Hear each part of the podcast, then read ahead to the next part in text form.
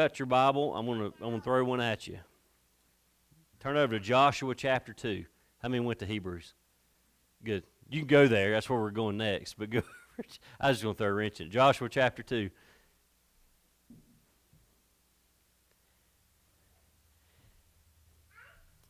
And then we'll go over to Hebrews chapter 11 as well after that. So over in Paris, I'll, I'm going to throw some nerdy stuff at you real quick. Over in Paris, there's a lot over in, England, Europe, that whole area. There's a lot of statues. There's a lot of uh, monuments and things like that. But there is this really tall monument, and it's called the Arc de, de Triomphe that stands. It's 160 foot tall and 145 foot wide. You've probably seen it. You just didn't know that you was looking at it. You probably couldn't couldn't tell what it was.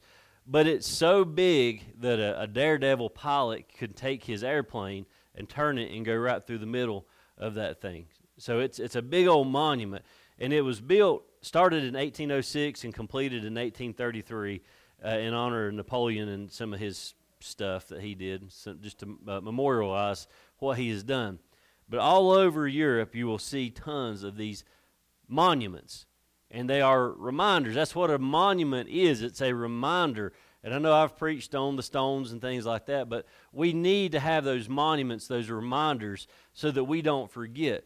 One of the things I love about Newland, I love to go into Newland, right outside the courthouse, on that, I don't even know what you call it, the Veterans Memorial. Is that what they call it? I love to read that Veterans Memorial and just, just stand there and just look at that. And it's a, it's a reminder of the men and women that have sacrificed and, and have protected this country. Um, you know, Boone or Watauga got one a couple years ago. It's really pretty out there beside of the Appalachian Theater. It's gorgeous, but you just stand and you look at it, and you have this reminder of what has taken place and how these men and women protected us. Because we don't need to forget these things. We don't need to forget the importance of events in our lives. When when we think about events, we, we think about 9/11. We cannot forget that. When we think about the wars that have been fought, we, we cannot forget those sacrifices. But we also have events that we need to mark in our lives uh, through other things. We have important events like birthdays. So birthdays, which today is today's Tabitha's birthday. She's not here for me. Sing, oh, shucks, y'all missed it. I can't sing to Tabitha today. Um, but we have events like birthdays. We want to remember birthdays. At some point, I've heard ladies tend to forget they have birthdays. They, it's like around 29 I think that's what I've heard. 29, you stop having birthdays. Read it. It's not. Oh, you just keep having them. Okay. Anyway, uh, well, we, we, we need to remember these events. Well, through the book of Hebrews, what we've been learning is the exact same thing. What we've been going through are events, markers in faith. It's events throughout the Bible where we have seen faith just blow up in a good way. We've seen where God has moved in a great way because the people that we're studying have faith in God. And we need to remember that. Yes, we read Genesis and Exodus and Leviticus and Numbers and Deuteronomy. And we get up in Joshua here shortly. Um, we, we read them back there, but we tend to forget after we read them. So in the New Testament, we need to have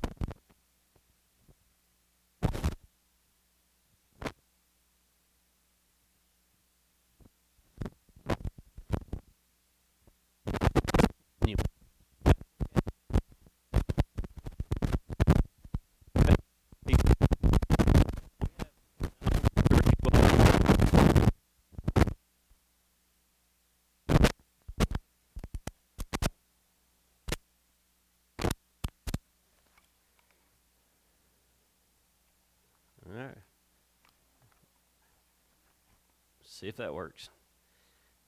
James ain't here. We'll blame it on him. We have faith triumphing uh, over death, which was Enoch. Remember, we talked about Enoch. Enoch, uh, he was transported. He was taken from earth into heaven by a different route than we would ever imagine being taken. But it was by faith as he walked, he journeyed with God. We have faith triumphing over uh, infirmity, which was Abraham and Sarah. They had a child in, in old age. One of the ones we looked at was we had uh, having faith over or triumphing over affection, which was Abraham climbing to the top of the mountain, taking Isaac with him to sacrifice him, and then God provided that ram for the sacrifice and saved Isaac.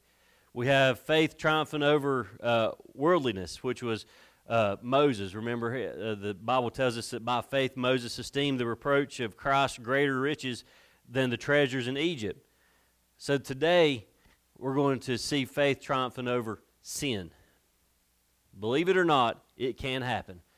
Faith can triumph over the sins in our lives. There are so many people that reject, no, I'm not even going to say reject. They're afraid to come to Jesus because of the background that they've had. They will not come to Jesus because they have been a bad person. They have done bad things. They've said bad things. They, they just feel like they are just bad people in general, and they cannot come to Jesus. They say, I'm too big a sinner. I can't go to your Jesus. He will not forgive me for what I have done. But this, this the story that we're going to read this morning over and Joshua is going to tell tells everyone, and you need to put this in your pocket and remember this that it does not matter your past. Jesus will save you. It does not matter what kind of person you think that you are. Jesus can save you and will save you if you'll come to him. We're going to look at Rahab. She's an example of the grace of God at work. Rahab is one of those people that, in our minds and in her mind, was just too bad to be saved. She was not a good person. Her salvation was not based on her character, though. See, that's, that's the thing about salvation for, for us as Christians is that it's not based on our character. Some of the worst people in the world, some of the worst people in our jail system, in our prison system, some of the worst people that you can ever imagine can come to Jesus. It can happen. Rahab is a, is a prime example. She lived in a doomed city over in Jericho. She practiced a sinful uh, profession. She was a prostitute. She was engaged in these rebellious activities and she lied about her actions. So she's not a good person. But she acted upon faith and was spared by the judgment of God. She acted on her faith. She did not act out of pressure. She did not act out of um, uh, peer pressure. She did not act out of uh, family heritage or anything like that. She acted on faith. Dr. Adrian Rogers wrote this one time. He says, Nature forms us, sin deforms us, the world conforms us, education informs us. But listen to this. He says, But faith transforms us. And he ain't wrong. Faith transforms us. Anybody that's that you know that has been saved, you, you'll see that change. That's what it does. Faith changes us, it transforms us. So these people that come to, to know Jesus, and you see them, they come up to the altar, or you pray with them, and they, they accept Jesus, do you automatically see that change? No. It's not like flipping a switch, it's a gradual change.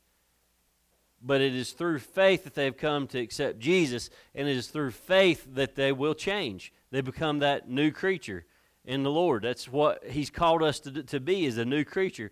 Here was a, wo- a woman that was transformed, eating tater chips, was transformed by faith. Now, I want you to think about who she was and what she was. She was a pagan living in spiritual darkness. She was in Jericho. Right? She was a harlot living a sinful life. Again, she was a prostitute. She was a Canaanite, and she was bound for sure destruction because of what was getting ready to take place at Jericho. But she was transformed so that she might marry a prince of Israel. She was transformed. She accepted the Lord and was transformed. She became the great great grandmother of King David. She became part of the bloodline of Jesus. So you wouldn't think that somebody like her would be somebody that would be attached to somebody as important as King David or Jesus.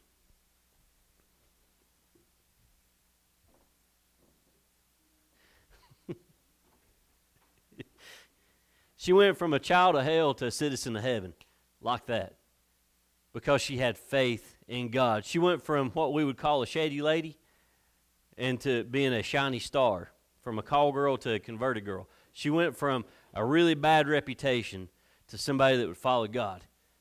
So it doesn't matter what you think your background is, your history is, how sinful you think you might be, you can be saved. God will save you. She went from the house of shame to the hall of faith, just like that, just by having faith. How did it happen? God had commanded his people, and we're going to read this here in just a moment, but he commanded his people to go to the, the land of Canaan to take it over. And they came out of the wilderness, and we read story last week. They walked around once a day for six days, seven times on the seventh day, tooted their horn, walls fell, life was good.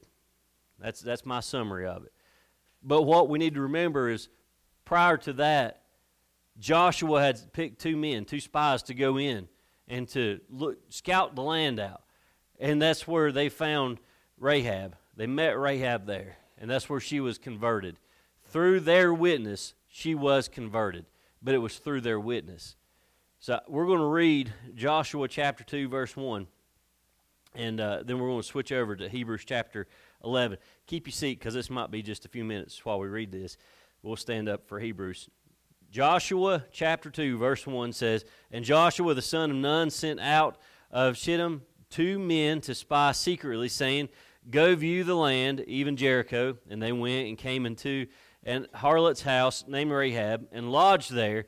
And it was told the king of Jericho, saying, Behold, there came men in the hither tonight of the children of Israel to search out the country. And the king of Jericho sent unto Rahab, saying, Bring forth the men that are come to thee, which are entered into thine house, for they be come to search out all the country. And the woman took the two men and hid them, and said, Thus there came men unto me, but I wist not whence they were. And it came to pass about the time of shutting of the gate, when it was dark, that the men went out, whither the men went I will not pursue after them quickly, for ye shall overtake them. But she had brought them up to the roof of the house and hid them with the stalks of the flax which she had laid in order upon the roof. And the men pursued after them the way of, to Jordan unto the fords.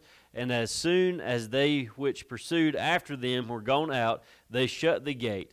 And before they were laid down, she came up unto them uh, yeah, unto them upon the roof. And she said unto the men, I know that the Lord hath given you the land, and that your ter- terror is fallen upon us, and that all the inhabitants of the land faint because of you. For we have heard how the Lord dried up the water of the Red Sea for you when ye came out of Egypt, and what ye did unto the two kings of the Amorites that were on the other side of Jordan, uh, Sihon and Og, whom ye utterly destroyed. And as soon as we had heard these things, our hearts did melt. Neither did there remain any more courage in any man because of you. For the Lord your God, He is God in heaven above and in earth beneath. Now therefore I pray you swear unto me by the Lord, since I have showed you kindness, that ye will also show kindness unto my father's house, and give me a true token, and that ye will save alive my father and my mother, and my brethren and my sisters, and all that they have, and deliver our lives from death. And the men answered her, Our life for yours. If ye utter not this our business, and it shall be when the Lord hath given us the land, that we will deal kindly and truly with thee then she let them down by a cord through the window, for her house was upon the town wall, and she dwelt upon the wall. And she said unto them, Get you to the mountain, lest the pursuers meet you, and hide yourselves there three days until the pursuers be returned, and afterward may ye go your way. And the men said unto her, We will be blameless of this thine oath which thou hast made us swear. Behold, when we come, now listen to this, is where it's getting into the, the good part. Behold, when we come into the land, thou shalt bind this line of scarlet thread in the window which thou didst let us down by. And thou shalt bring thy father and thy mother and thy brethren and all thy father's household home unto thee. And it shall be that whosoever shall go out of the doors of thy house into the street, his blood shall be upon his head and will be guiltless and whosoever shall be with thee in the house, his blood shall be on our head, in any hand be upon him, if any hand be upon him. And if thou utter this our business, then we will be quiet of thine oath which thou hast made us to swear. And she said, According unto thy words, be so it, or so be it. And she sent them away, and they departed, and she bound the scarlet line in the window. And they went and came unto the mountain and abode there three days until the pursuers were returned. And the pursuers sought them throughout all the way, but found them not.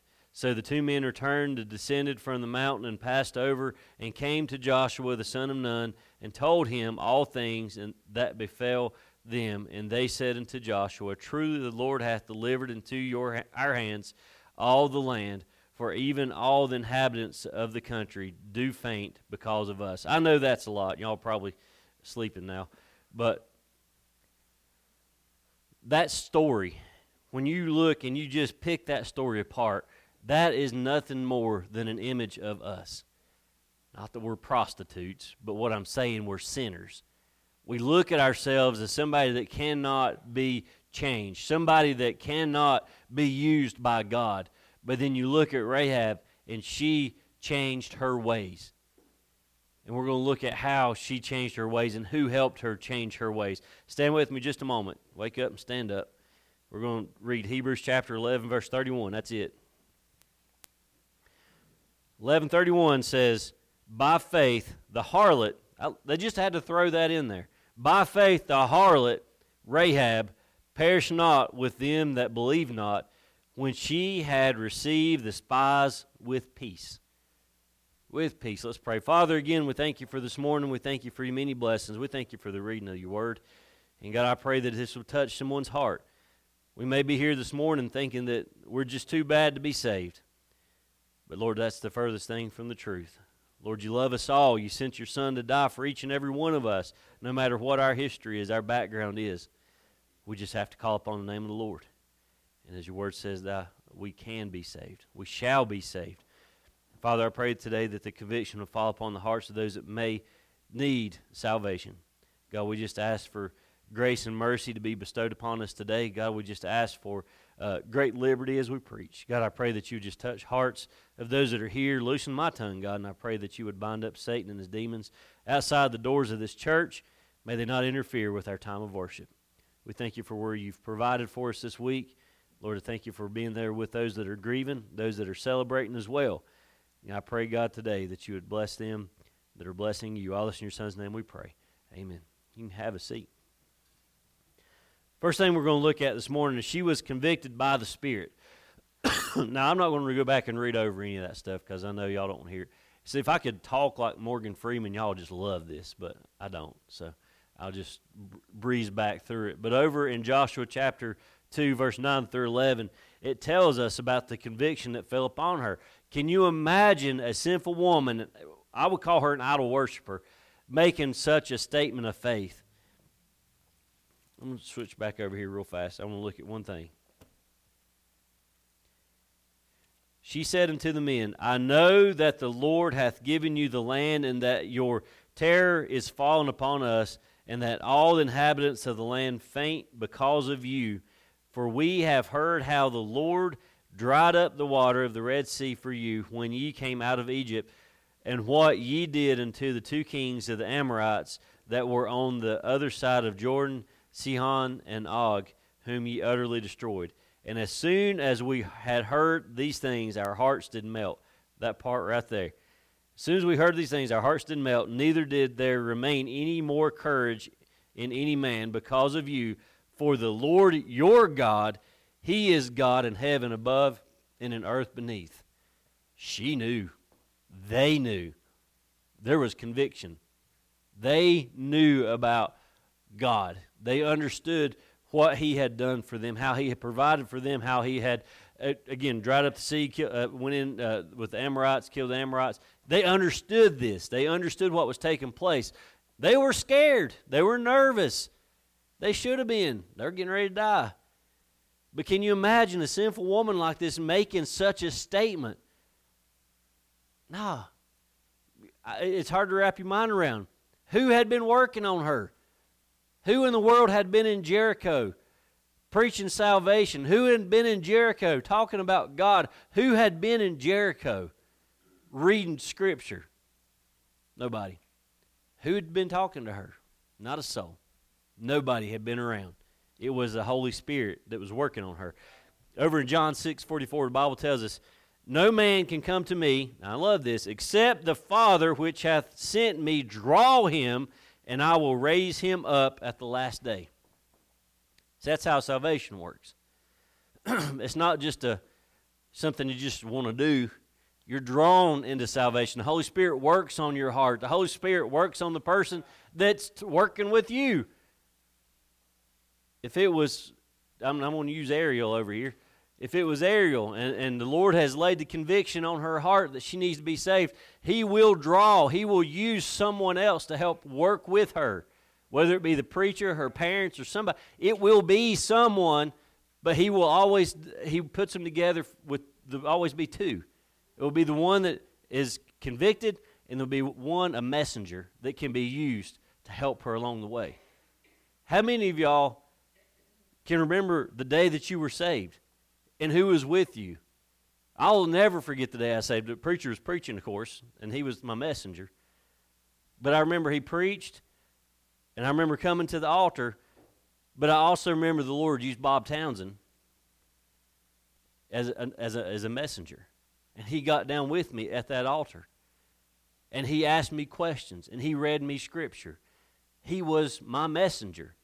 He was the one that God used while I was being convicted to help bring me to salvation. That way, when I came up, I wasn't confused about what I was experiencing, what I was feeling. It wasn't just a notion, it wasn't just something that mom and dad pushed me up there to the altar. It was just me and the Holy Spirit and Bob. And I knew it was right, I knew it was real. Think of the great city of Jericho and all the people that was in it. Do you think that it was by chance that they happened to go to the house of Rahab? Do you believe in chance? I don't believe in chance. Do you think it was by chance that the spies went to Rahab? No. The conviction was on her heart because she knew the Lord. She knew of the Lord. And the Lord drew them spies to her. He put them together so that they could be a witness to her.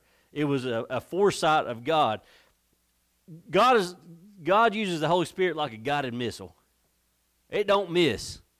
Once He launches that thing out, it's it no it's going straight for the heart. It's going, and will not miss its mark. And then He's going to use people. He used these. He brought these two men right to the heart of the home, heart and the home of the woman, and He used them as He was preparing her heart. Used them as messengers. All over Avery County, the Holy Spirit is working right now. All over Avery County. I don't care what end of Avery County you go to. The Holy Spirit's working on hearts right now, today, and tomorrow, and the next day. The Holy Spirit is constantly working on the hearts of people in our communities. Always. He wants you to open and be receptive to His calling, that you will be drawn to those lost souls. That's what He wants. He wants to use His church that way. So these people that are being prepared by the Holy Spirit, His church can go in and, and love on them and pray with them and help lead them to the Lord. Out there, He's preparing hearts. Right here, He's preparing messengers. Out there, there's people feeling conviction. In here, I hope you're feeling conviction to go out and help those that are convicted. I hope the Lord's leading you. I hope that through whatever we've been preaching on for the past several weeks, that it's preparing you to you, preparing your faith to be stronger to go out and be that messenger, be that witness, be out there with that person that's convicted right now. Rahab experienced saving faith because the Holy Spirit had been working on her and she was ready to receive that salvation. The Holy Spirit was working on her. Not, not, the, not the two spies. They wasn't working on her. Again, they were just the messengers. It was the Holy Spirit that was working in her heart. Secondly, she was convinced by the word. She was convinced by the word. After the spies explained the rules for her and her family's salvation, she says, according this is what she says, according unto your words, so be it. According unto your words, so be it. James calls these two men messengers. That's what I call them. The Bible calls them spies as well. But James fluffs it up a little bit. He calls them messengers because, yes, they were spying in Jericho, but they were sent by God as well, not just Joshua. Joshua didn't just send two spies in, God sent two messengers in to speak to Rahab, to speak to her family, to bring a calming sense upon her because what she told us in, the, in her words, they were scared. Jericho was scared of these people because they knew what their God could do. So they were terrified. But through the calming words of the messengers, the reassurance of those messengers, they brought a peace with them. She felt that peace as well. They were speaking God's words. She had faith because she said, So be it according to the word. What is real biblical faith? Have you ever thought about and that's what we've been preaching on for 12 what number is this right here? This is number 13. So for however long we've been preaching on faith, have you have you come up with a good biblical definition of faith? It's not confidence. I don't want you to think faith is confidence. And it's not positive thinking. It's not wishing upon a star. And it's not leaping into darkness. It's stepping into light, it's stepping into faith. That's what faith is. It's stepping out into believing God. That's having faith in Him. You're stepping out and you're trusting Him and Him alone. Real faith is taking God at His word. Faith is your response to God's word. So then faith cometh by hearing, and hearing by the word of God. That's my signature in my emails. I truly believe that 100%. I have faith in that. So then faith cometh by hearing, and hearing by the Word of God. You got to hear the Word of God. You got to have that conviction when you're reading the Word of God. It's, it's, it's, it's, it's working in your mind, it's working in your heart. As we say it all the time, what one person's reading and feeling is not what the other person's reading and feeling.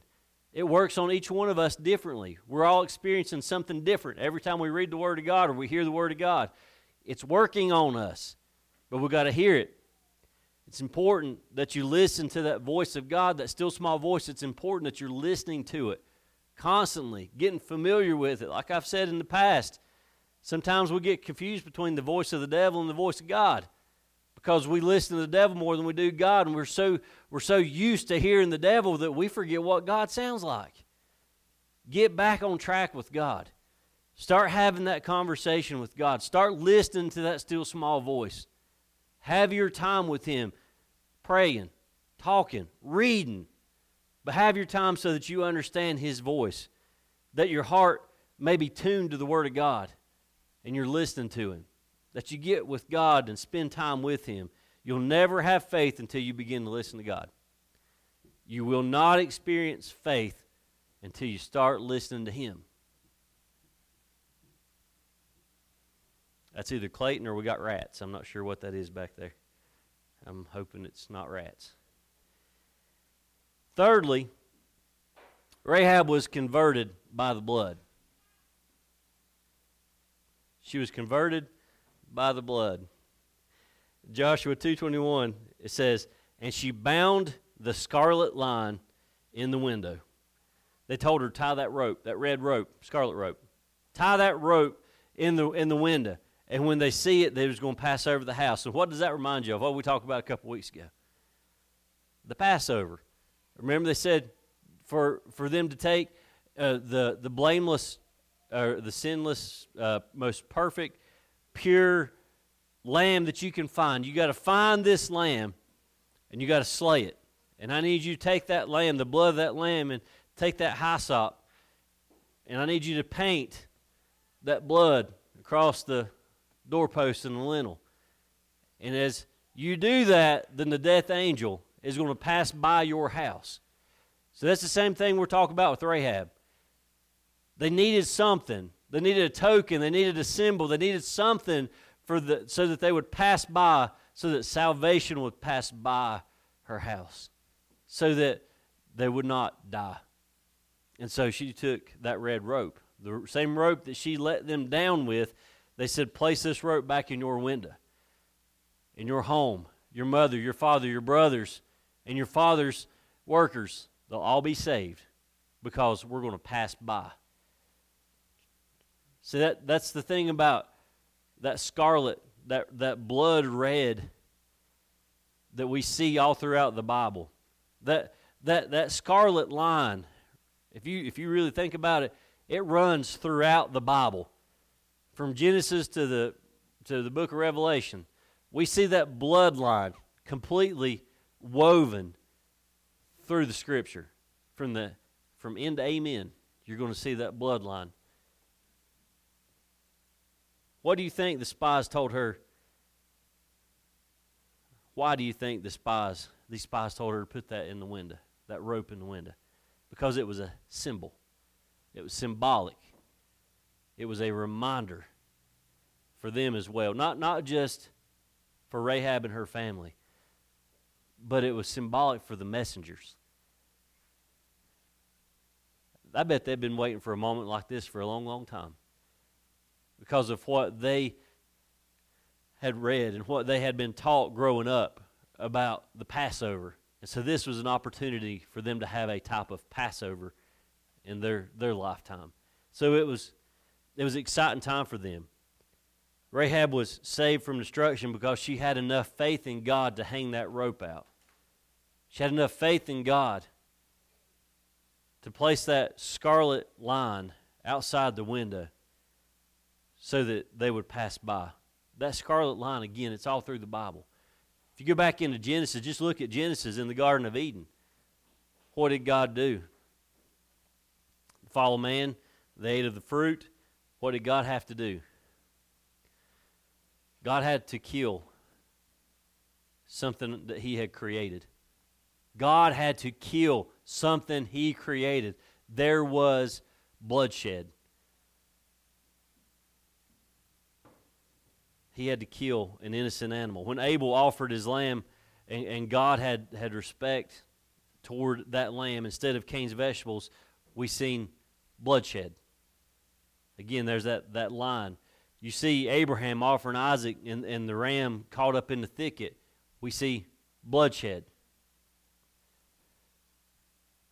When you see smoking altars and tabernacles, when you see them in, in the Old Testament, and they were taking the blood and they were applying it to the altar and, and the burnt sacrifice to the altar, we seen, well, we heard God say, without the shedding of blood, there is no remission of sins. We see that all throughout the Bible. Jesus had not yet died, and all these Old Testament symbols started pointing toward the blood redemption of Jesus Christ. Throughout the Bible, we seen that bloodshed. Throughout the Bible, we seen folks coming to Jesus and coming to God by faith. The Bible teaches us that all have sinned. Bible tells us plainly that all have sinned and fallen short of the glory of God. We know that. Rahab had fallen short. You have fallen short. I have fallen short. There's generations coming that will fall short of the glory of God. We know that. But we're all sinners. What can wash away my sin? We should have sung that. Ain't nothing but the blood of Jesus. That's the only thing. There ain't, there ain't no water, there ain't no Clorox, there ain't no dish detergent out there. You ain't going to find nothing that can wash away your sins but the blood of Jesus. 1 John 1 7 says, But if we walk in the light, as he is in the light, we have fellowship one with another and the blood of Jesus Christ, his Son, cleanses us from all sin. One day the trumpet of judgment is going to sound. We know that. I got a memory. I stopped at Subway down in Wilkes somewhere outside of Wilkes yesterday, and I grabbed a little old Christian newspaper as was going out the door. And the reason I got it is because of the, the head of it, or the header on it, it said something about the second coming is closer. And I, I love to read that stuff. I just get different takes on it. But as I was reading that, I was thinking about Jericho and what we preached on last week. They marched for six days, once a day. And on the seventh day, they marched seven times. And on the seventh time, they blew that trumpet. And the walls come down. Someday, someday, a trumpet is going to sound. And the eastern gate's going to sw- split wide open. And we're going to be going into that eastern sky. We're going to hear that trumpet. We're going to hear that sound. But where that scarlet cord wa- waves, there's safety and refuge. So if we have that scarlet, if we have that blood applied to us, when that trumpet sounds, we're going home. If we have the blood of Jesus Christ applied to us, when that trumpet sounds, we got nothing to worry about. When that trumpet sounds and, and, and heaven splits wide open and, and we are ushered up to be with God, we have nothing to worry about. Because that scarlet line, that scarlet thread has been woven through our hearts. The blood of Jesus has been applied to our hearts. And we got nothing to worry about. The blood of Jesus Christ, his son, Bible tells us his son cleanseth us from all sin. Rahab was a prostitute. His blood covered that sin. You look at his disciples and the type of people that he had along and that, that he was around. How many times did you read in the Bible where Jesus was around good people? Jesus hung out with sinners. He hung out with them because he knew they could be saved. Now, I ain't telling you to go out to the bars and everything else tonight and start hanging out with that, that crowd and try to witness to them. But I'm telling you, everyone can be saved. we got to pray for them and allow the Holy Spirit to convict their hearts. Like I said, out there, conviction is falling on hearts. In here, I hope conviction has fallen on the messenger to go out and speak to them, to pray for them, to work with them, to lead them to the Lord. You're the messenger. You're one of the you're just like the two spies. As a believer, you're a messenger. You're a disciple. It's time to go out there and find those that are convicted and lead them to the Lord because time here on earth is getting a little short. Every day, we're one day closer to heaven. We need to make sure that we can reach all those people that are lost and bring them on to Jesus. Stand with me. We're going to close out.